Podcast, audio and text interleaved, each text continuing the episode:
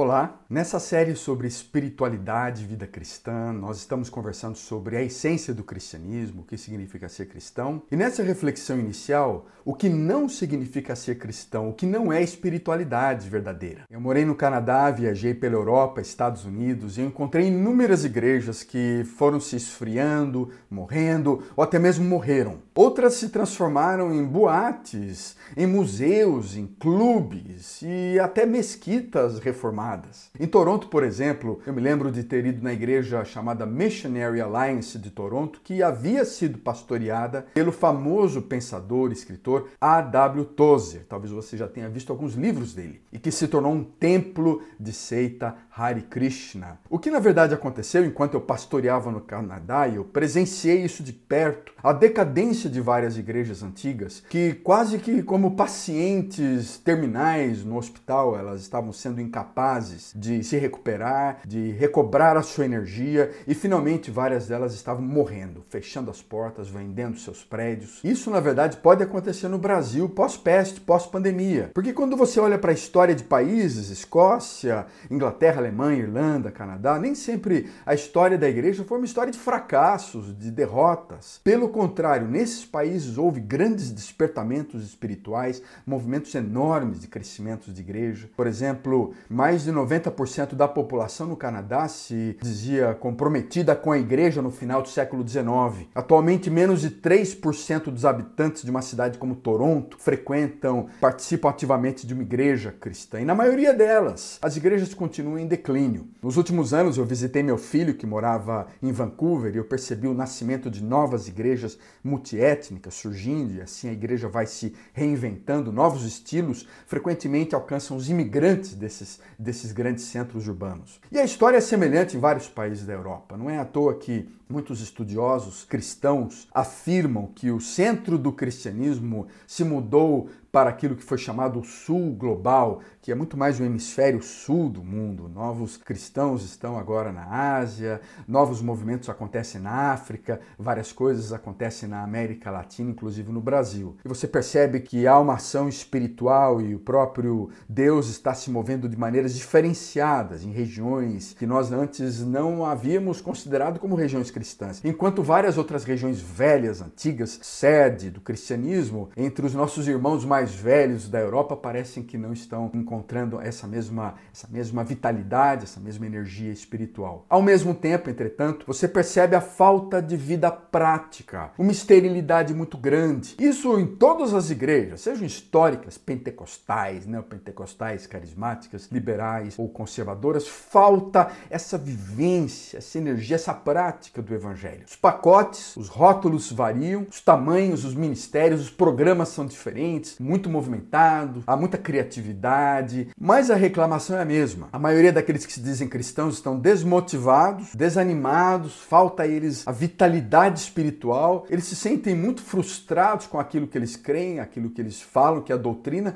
com a prática que eles vivem. Poucos querem se re, realmente se envolver com os projetos, se engajar com os projetos da igreja. Poucos estão participando nos ministérios de uma forma mais ativa e pós-pandemia e durante essa fase de saída da pandemia, me parece parece que ainda poucas pessoas se sobrecarregam com a maior parte das atividades. Muitos estão decepcionados com os modelos de igrejas, muitos permanecem ainda desigrejados pós-pandemia ou pós essa, essa fase mais difícil da pandemia, e vários estão em constante conflito com a sua liderança, com seu modelo de igreja, com seu modelo de comunidade. Em João capítulo 14, o evangelista descreve a cena na qual Deus olha para a vida das pessoas com os olhos como de um fazendeiro que verifica a plantação em busca de frutos fruto. As árvores frutíferas são melhoradas, aperfeiçoadas para que frutifiquem mais, e aquelas árvores sem frutos são cortadas, queimadas. Isso me impressiona muito no Evangelho. E essa severidade, talvez, aqui é com que Cristo tratou aquela chamada figueira estéril. Ele amaldiçoa a figueira. E ele diz o seguinte: nunca mais produzem então frutos de ti. Embora a gente exiba certas qualidades da espiritualidade, aquele entusiasmo, aquele culto gostoso, aquela ação que parece de vigor e muitos de nós é, sentem aquela alegria espiritual, aparentemente nós não estamos produzindo fruto. Muitos de nós não produzem frutos. Muitos daqueles que se chamam cristãos aparentemente não produzem nenhum tipo de fruto. A árvore, na verdade, ela é conhecida pelo que produz. O próprio Cristo fala isso. Pelos frutos os conhecereis. E Jesus nunca afirmou que os homens e mulheres seriam conhecidos pelas folhas, pela sua folhagem bonita, pelas flores. E isso talvez represente muito do conhecimento teórico, das doutrinas básicas, das experiências espirituais, da retórica, do excesso de palavras, apenas da extroversão espiritual,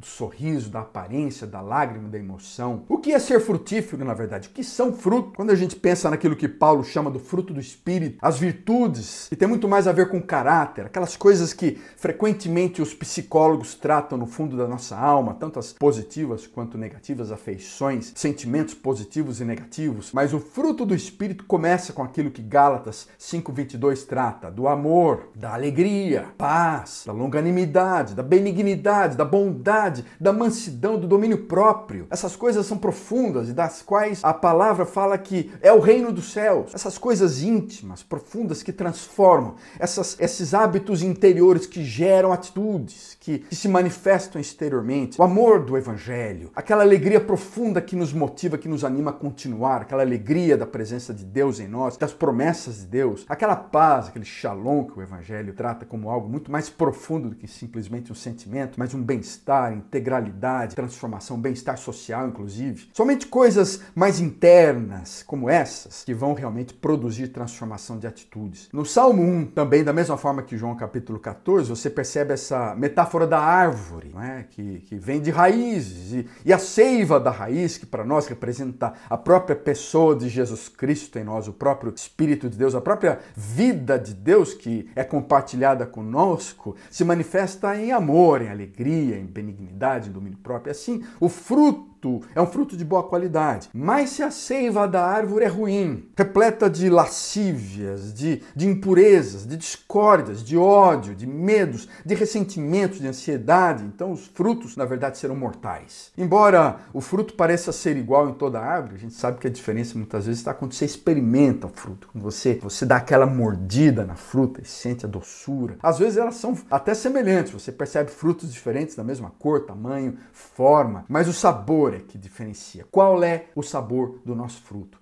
Qual é aquela doçura do nosso fruto? Ele é parecido, mas a essência vai ser diferente. No Novo Testamento é claro que os cristãos vão ser conhecidos pelos bons frutos da justiça, da misericórdia, da vivência de um evangelho parecido mais com aquilo que Jesus viveu. Não muito falar, mas, mas o viver. Não apenas o falar, mas o, o agir diante dos crimes, diante dos, da violência, diante da impunidade diante da violência familiar, diante do, diante do bem-estar da criança, diante do abuso sexual, diante do preconceito. Não apenas falar, mas o como lidar com essa cultura neoliberal, consumista, hedonista, capitalista. Não falar, mas como viver diante da nossa participação cívica, diante do voto, diante da confiança política, do cinismo, da corrupção na política. Não apenas falar, mas no tratar com o que sofre, com o pobre, com a viúva, com o órfão, com o imigrante. Em tudo isso nós devemos ver a vitalidade, os frutos, nós devemos ver a nossa vida e não a esterilidade. Várias vezes Jesus critica o religioso, o legalista, o litúrgico, o moralista, que faz apenas o show-off da sua religiosidade, mas não expressa amor, não vive com diaconia, não pratica obras de solidariedade. E tudo isso é muito estéril, tudo isso é muito vazio. Judas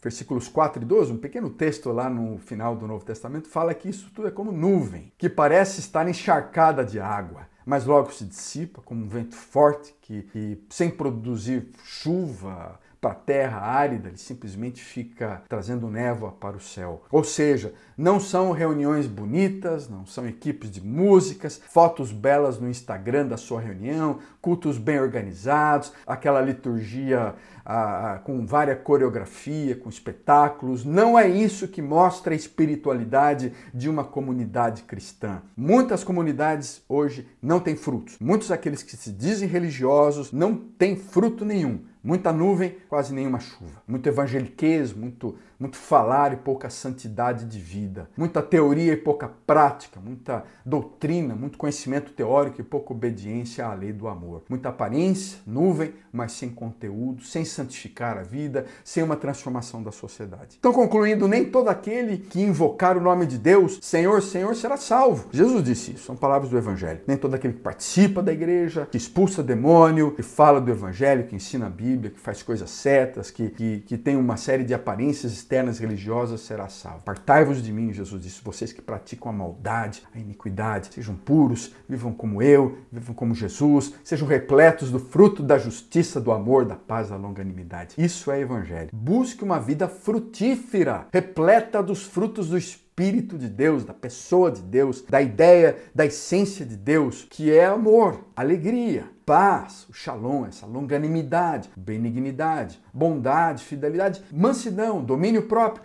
Procure o significado disso nos evangelhos. Eu não vou aqui explicar detalhadamente cada um, mas procure o que significa isso no evangelho. Isso é sinal de espiritualidade verdadeira, da chegada do reino de Cristo na sua vida, no seu bairro e na sua comunidade.